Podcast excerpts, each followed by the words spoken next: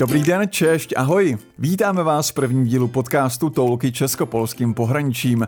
V našem podcastovém seriálu se vám budeme snažit přiblížit příhraniční regiony ležící podél českopolské hranice a také přeshraniční projekty, které podporují rozvoj těchto regionů. V obecném povědomí často koluje názor, že život v pohraničí je méně kvalitní, že jsou tyto oblasti hůře dostupné, všude je daleko, obzvlášť od významných center v zemi a život u nich je složitější kvůli přeshraničnímu sousedství.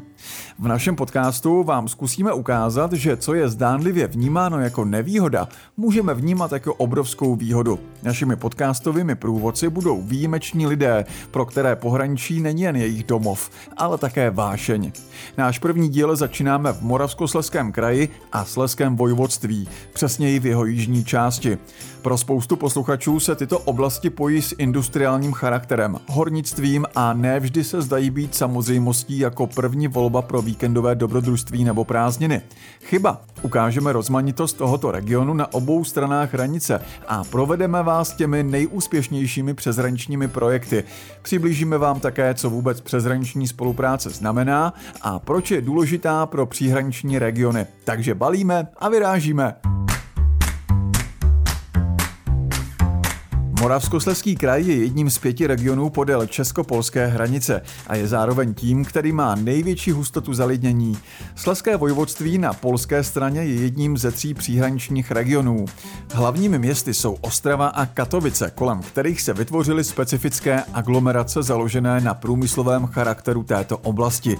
Díky tomuto jsou Moravskoslezský kraj a Sleské vojvodství nejlépe propojené silniční i železniční infrastrukturou. To je odlišuje od ostatních oblastí českopolského pohraničí. Když projíždíte státní hranicí, málo kdo si všimne, na které straně hranice vlastně jste.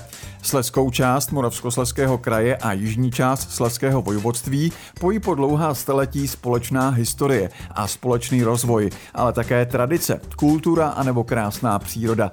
Naše putování regionem začneme v krásných zákoutích Sleských Beskyt. Právě přijíždíme do polské obce Brena, která leží ve stínu hraničního vrcholu Velké Čantorie, tak trochu magického místa spojeného se spoustou zajímavých legend. Sleská část Beskyt je velmi malebná oblast rozdělená státní hranicí. Toto pohoří nelze překonat autem, ale jedině pěšky.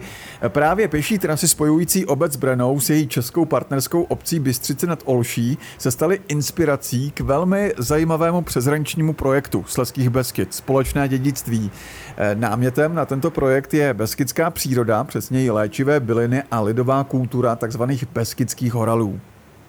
Eh, přicházíme k domu Beskidských bylin, Přitulia neboli český svízel, eh, pojmenováno po jedné z významných beskidských rostlin. Eh, Přitulia je krásná dřevěná roubenka postavená ve 20. letech 20. století. Jejíž rekonstrukce proběhla právě v rámci společného přezraničního projektu. Dneska září v úplné kráse jako turistická atrakce, kde se turisté mohou seznámit s druhy beskidských bylin, jejich účinky a taky tradice tradicemi využití v kuchyni či ve zdravotnictví. Druhou částí projektu je stálá etnografická expozice v partnerské obci Bystřice nad Olší, kam se můžete vydat po jedné z turistických tras přes vrcholy Sleských Beskyt na českou stranu hranice. A v Přitulí se setkáváme s našimi prvními hosty. O bylinách, goralských tradicích si dnes popovídáme s paní Monikou Jankovskou, zaměstnankyní obecního úřadu v Brené a vynikající bylinkářskou paní Magdalenou Mildner. Dzień dobry, Dobrý den, jmenuji se Monika Jankovská a pracuji na městském úřadě v obci Brena.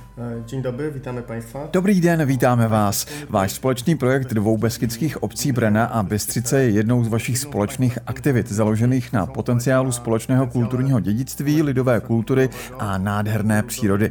Přibližte prosím našim posluchačům, jak myšlenka projektu vznikla a jaký je jeho výsledek. Nápad na projekt vznikl poměrně konvenčním způsobem, jako v případě mnoha jiných projektů v českopolském pohraničí.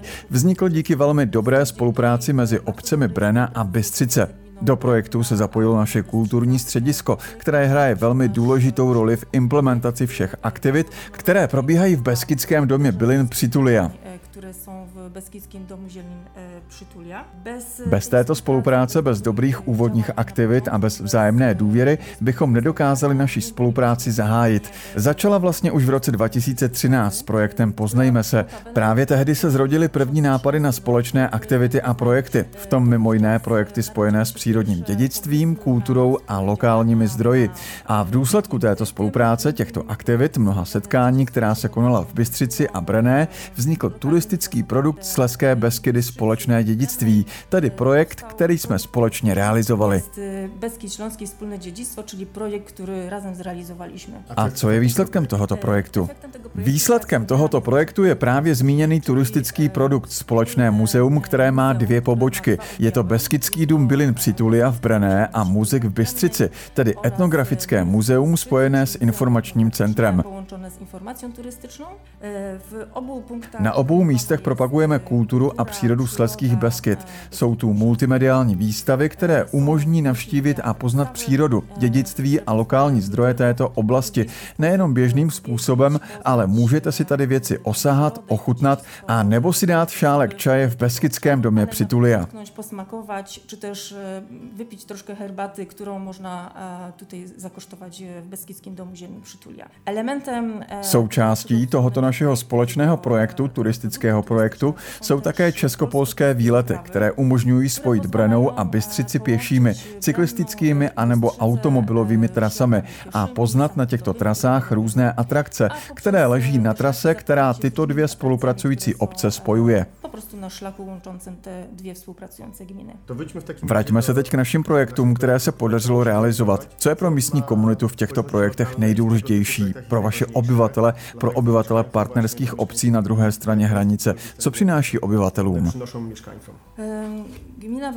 Obec Brena je především turistickou obcí. Má také vesnický charakter a je také třeba zmínit, že neleží přímo u hranic, takže nespolupracujeme tak, jak například města Těšín nebo Jastřebí zdroj, kde je tato spolupráce zcela bezprostřední.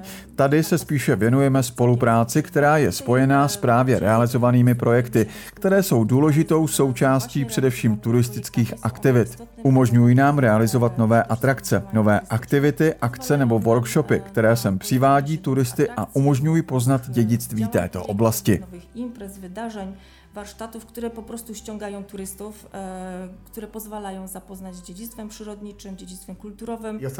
A nakonec poslední otázka méně na téma spolupráce vašich obcí. Nacházíme se na území euroregionu Těšínské Slesko. Chtěl bych se vás jako zaměstnance samozprávy zeptat, co pro vás euroregion znamená, jak vnímáte úlohu euroregionu a zda je podle vás důležitým prvkem spolupráce pro vás jako jednoho z členů euroregionu Těšínské Slesko. Euroregion Těšínské Slezsko hraje velmi důležitou roli v každé fázi projektů. V podstatě od vzniku nápadu a myšlenky na projekt nás Euroregion podporuje. Pomáhá nám najít partnery pro jednotlivé projekty. Potom nám také během realizace projektu pomáhá řešit různé složité situace, tak jak tomu bylo v případě epidemie COVID-19, kde jsme museli pokračovat v realizaci projektů v rámci přeshraniční spolupráce s fondu mikroprojektů, ale některé aktivity nebylo možné realizovat tak, jak bylo z projektu původně navrženo. V taky očivisty způsob zgodně s zaplánovaným projektem zrealizovat. Tady nám Euroregion vychází vstříc, pomáhá nám tyto projekty trochu přeorganizovat tak, aby splňovaly všechny jeho předpoklady, ale zároveň byly přizpůsobeny aktuálním restrikcím. Počítáme s další spoluprácí v rámci další perspektivy. Tady je pro nás Euroregion vzácným zdrojem informací. Průběžně nás informuje o tom, jak probíhají přípravné práce na novém programu, takže se dá říct, že nám Euroregion pomáhá na každém kroku. Tato spolupráce nás velmi těší a doufáme v její pokračování. A u mikrofonu už vítám taky místní bylinkářku. Dobrý den, můžete se nám představit? Dzień dobry, nazywam się Magdalena. Dobrý den, jmenuji se Magdalena Mildner a jsem bylinkářka. E, Mohla byste nám přiblížit, jak jsou pro Sleské Beskydy bylinky specifické a proč je toto téma pro dědictví tohoto regionu tak podstatné? Hlavně je třeba říct, že bylinky jsou tady od jak živa. Dřív, než se objevili lékaři nebo veterináři, museli si horalé nějak pomoci sami a proto užívali především bylinky. Proto jsou tak důležité, protože bylo potřeba se něčím vyléčit a také bylo třeba pečovat o zvířata, takže bylinky byly všude. byly kolem domů na jejich ochranu. To se k nám dostalo trochu už z té dřívější kultury, z kultury Slovanů až do dnešní doby. Słowiańskiej do tych czasów współczesnych, na przykład. Sadzono Takže se rostliny sázely například proto, aby chránili domácnosti, třeba lípa nebo černý bez. Všechno to bylo společné, tak nějak to v té kultuře fungovalo, v této také. Tady v horách rostou úplně jiné rostliny než v nížinách. Horalé si také tyto bylinky vyměňovali. V podstatě to tak dělali se všemi komoditami. Byly prostě potřebné, aby se lidé mohli vyléčit. No a pak tady máme pomoc zvířatům. To byl základ a tady v regionu se těch bylinek odedávna používalo hodně. Vezměme si třeba samotný název našeho domu Přitulia. V překladu svízel, tedy rostlina, která se používala ve třech oblastech. Byla to ochranná rostlina, neboť chránila před vodníkem. Například tady u nás v Brené se takový vodník objevuje často. Chránila také před strigami a polednicemi. Bylo to důležité zvláště ožních, kdy se polednice vyskytují nejčastěji. E, Dodatkowo A dále ji používali pastýři při výrobě síra, protože obsahuje syřidlové enzymy. Další oblastí bylo právě léčitelství, neboť dokáže srážet horečku nebo se s ní dá ochutit čaj. Víme, že příroda nezná hranic, takže to téma bylin se stalo takovým přirozeným nosným tématem. Je také velmi důležitou součástí folkloru Sleských Beskyt, což vidíme zvláště na druhé straně v Bystřici. Mohla byste nám osvětlit, jakou roli hraje ve folkloru a lidové kultuře právě ten motiv bylinek, pokud jde o lidovou tvořivost? Dokładnie, motywy roślinne Přesně tak. Rostlinné motivy se objevují především na krojích. Vidíme je v řezbářství, ve zdobení nebo dokonce i na špercích. Zdejší bižuterie má viditelné rostlinné inspirace. Když se třeba podíváme na halenky, jak byly vyšívané, tak i zde máme květinové a rostlinné motivy. Všechny kroje na sobě mají rostlinné motivy. Stačí se podívat na vyšívání. Všechny motivy jsou rostlinné. Vidíme je v každé fázi života. Právě když se na to podíváme třeba z pohledu etnografie. Takže všechny ty krásné kroje mají rostlinné motivy. Jsou prostě všude.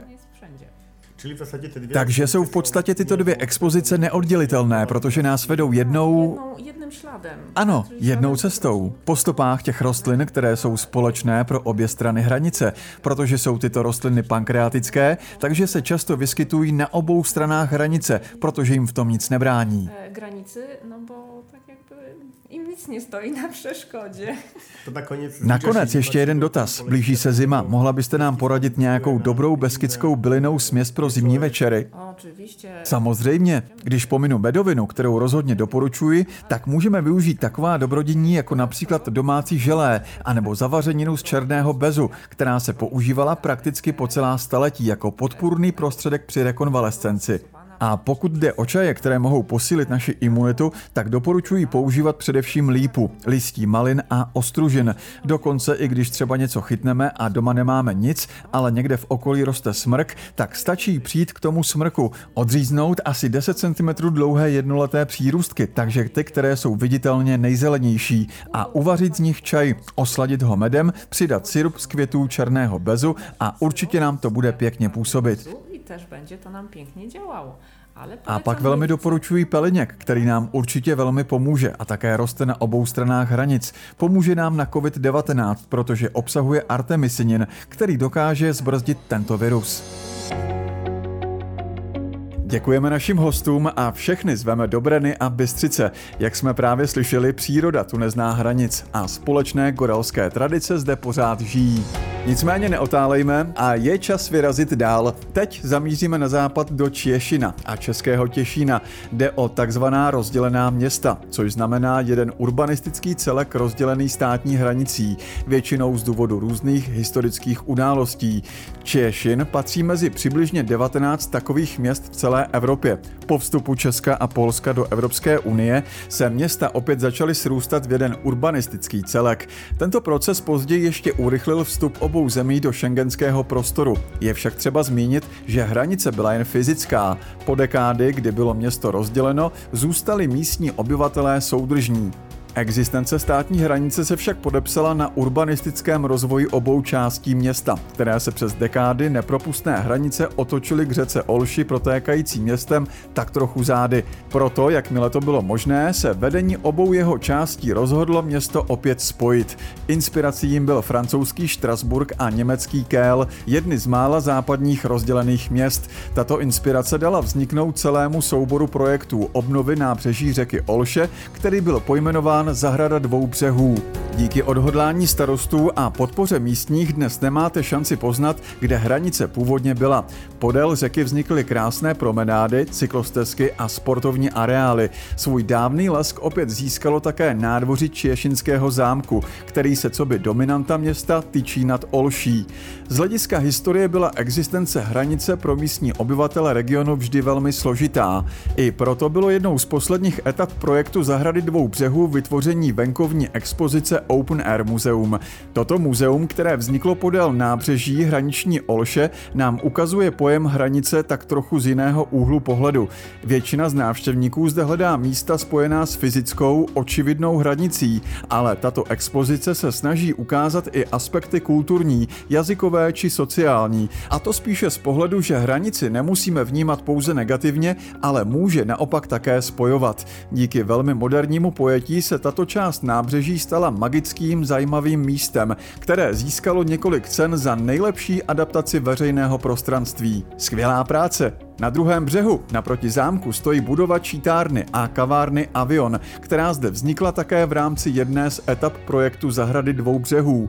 Jedná se o moderní pojetí původní funkcionalistické kavárny, která zde byla dějištěm kulturního a politického života Těšínského Slezska v meziválečném období.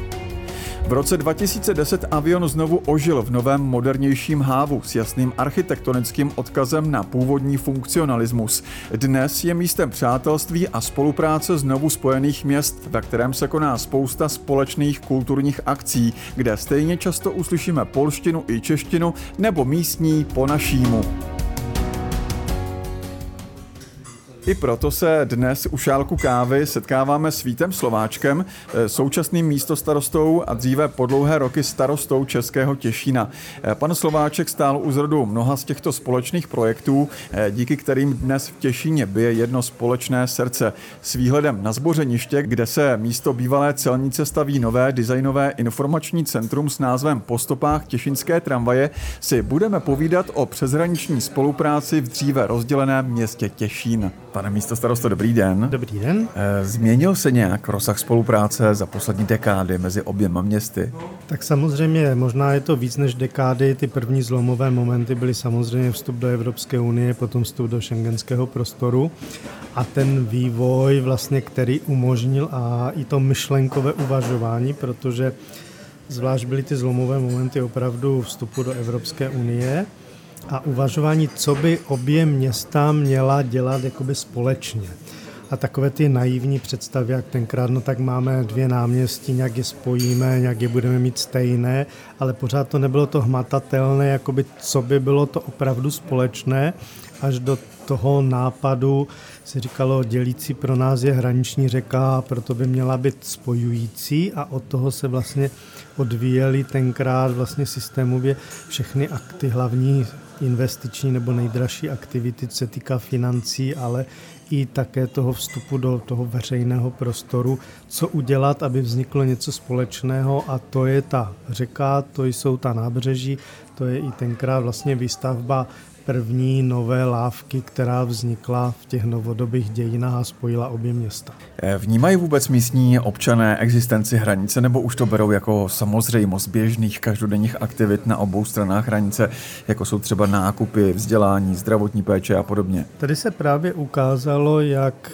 jak ta idea nebo myšlenka Evropské unie vůbec volného pohybu osob, zboží, všeho možného na lidi začala pozitivně, pozitivně působit a přestali vnímat možná hlavně myšlenkově tu hranici jako takovou, kdy dneska je opravdu i fenoménem, že hodně lidí třeba z Polska chodí do práce na českou stranu, když tenkrát jsme byli opravdu zvyklí, že se říká Polák byl takový více, více přizpůsobivý, dovedl si najít nějaké to zázemí výdělku na polské straně, byl takový akčnější. Dneska je velké množství lidí, které se třeba chce nechat zaměstnat na české straně, kde má stabilního zaměstnavatele, stabilní příjem, stabilní pracovní dobu, což předtím třeba až tak nefungovalo.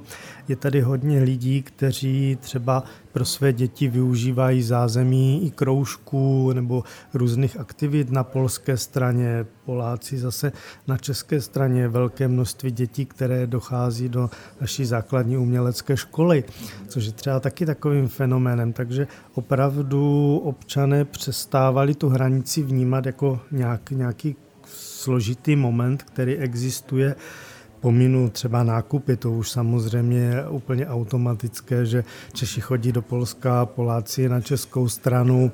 Je takový fenomén, kterému se vždycky smějeme, že naše ženy Češky chodí primárně ke kadeřníkovi do Polska a velké množství Polek chodí na českou stranu. Proč je to tak, nikdo nedovedl vysvětlit, ale prostě je to, je to, to fungování na hranici jako takové, takže práce, bydlení. Hodně lidí z Polska začíná přemýšlet a využívat možnost bydlení na české straně, protože tedy standard bydlení a cenová hladina k tomu příznivější je ten, ten tahák pro ně, aby bydleli na české straně, takže přestávají tu hranici vnímat jako něco, co je komplikací, což z druhé strany o to větší enormní takový dopad a psychický dopad byl, kdy v rámci koronavirových opatření prvními kroky, ke kterým přistoupila jak česká, tak polská vláda, bylo uzavření hranic. Hmm, pandemie ukázala, že hranice stále existují, byť na ně už někteří zapomněli nebo přestali vnímat jejich existenci. Eh, přineslo to řadu problémů. Ovlivnil COVID a zavření hranic vaše partnerské vztahy? A jestli ano, daří se je obnovovat? Tak určitě už jenom v tom, že, že byla hranice nějaké období nepropustná, skoro vlastně absolutně nepropustná, takže jsme se přesunuli ano, do virtuálního světa, do virtuálních setkání, která se ukazuje že věcně se dají realizovat, ale okamžitě ta úroveň spolupráce jde diametrálně, nechci říct daleko níže, než jsme byli zvyklí. Pro nás je to velice blízko, protože dostat se na radnici na druhou stranu je desetiminutová záležitost a to jde člověk pěšky, rychlejší chůzí, takže ten kontakt s těmi lidmi byl opravdu velice blízký. Zavření hranice vyloženě ukázalo jako komplikující element. I přesto, že se dalo volat, že se dalo mailovat, dalo se dělat eh, konference na jakýchkoliv platformách, ale bylo vidět, že okamžitě jakoby ten náboj a ta, ta, ta denní aktivita ustala a ta ty podmínky vůbec překračování hranic vyvolaly v těch lidech i takovou obavu a paniku, že oni raději nechtějí překročit, že jako kdyby je tam čekalo něco horšího, daleko větší šance se nakazit.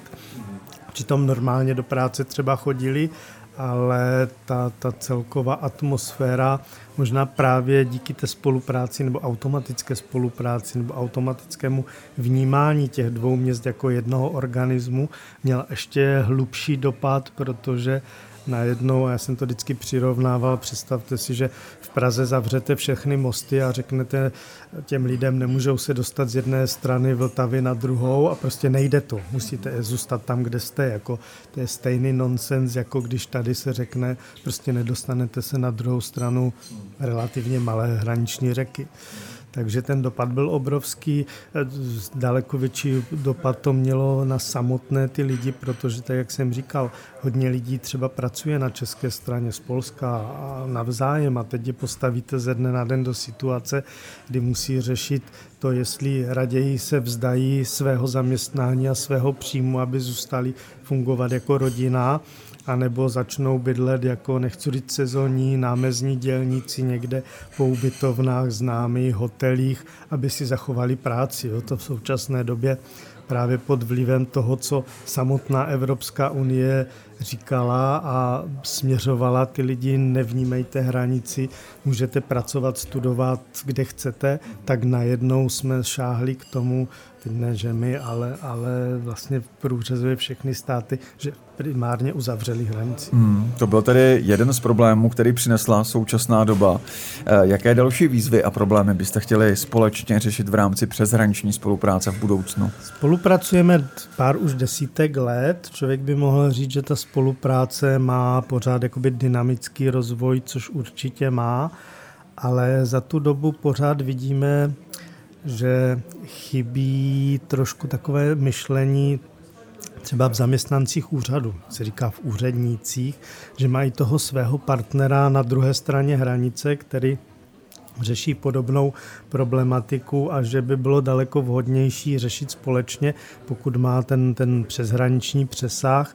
A to je to jedno z hlavních témat, kde se snažíme opravdu dále to rozvíjet, a to ať už z pohledu třeba dneska informačních technologií, informací jako takových, jak je dostat tomu, tomu odběrateli na druhé straně hranice, protože dneska vypadá, že internet je všude přítomný a všichni si s tím poradí, ale v tom reálném životě se ukáže, že to tak není a opravdu se potom Poláci nebo Češi navzájem diví, co na té druhé straně hranice existuje nebo, nebo se pořádá nebo, nebo je jako aktivitou a oni jakoby pasivní odběratel třeba se k takové informaci vůbec nedostanou.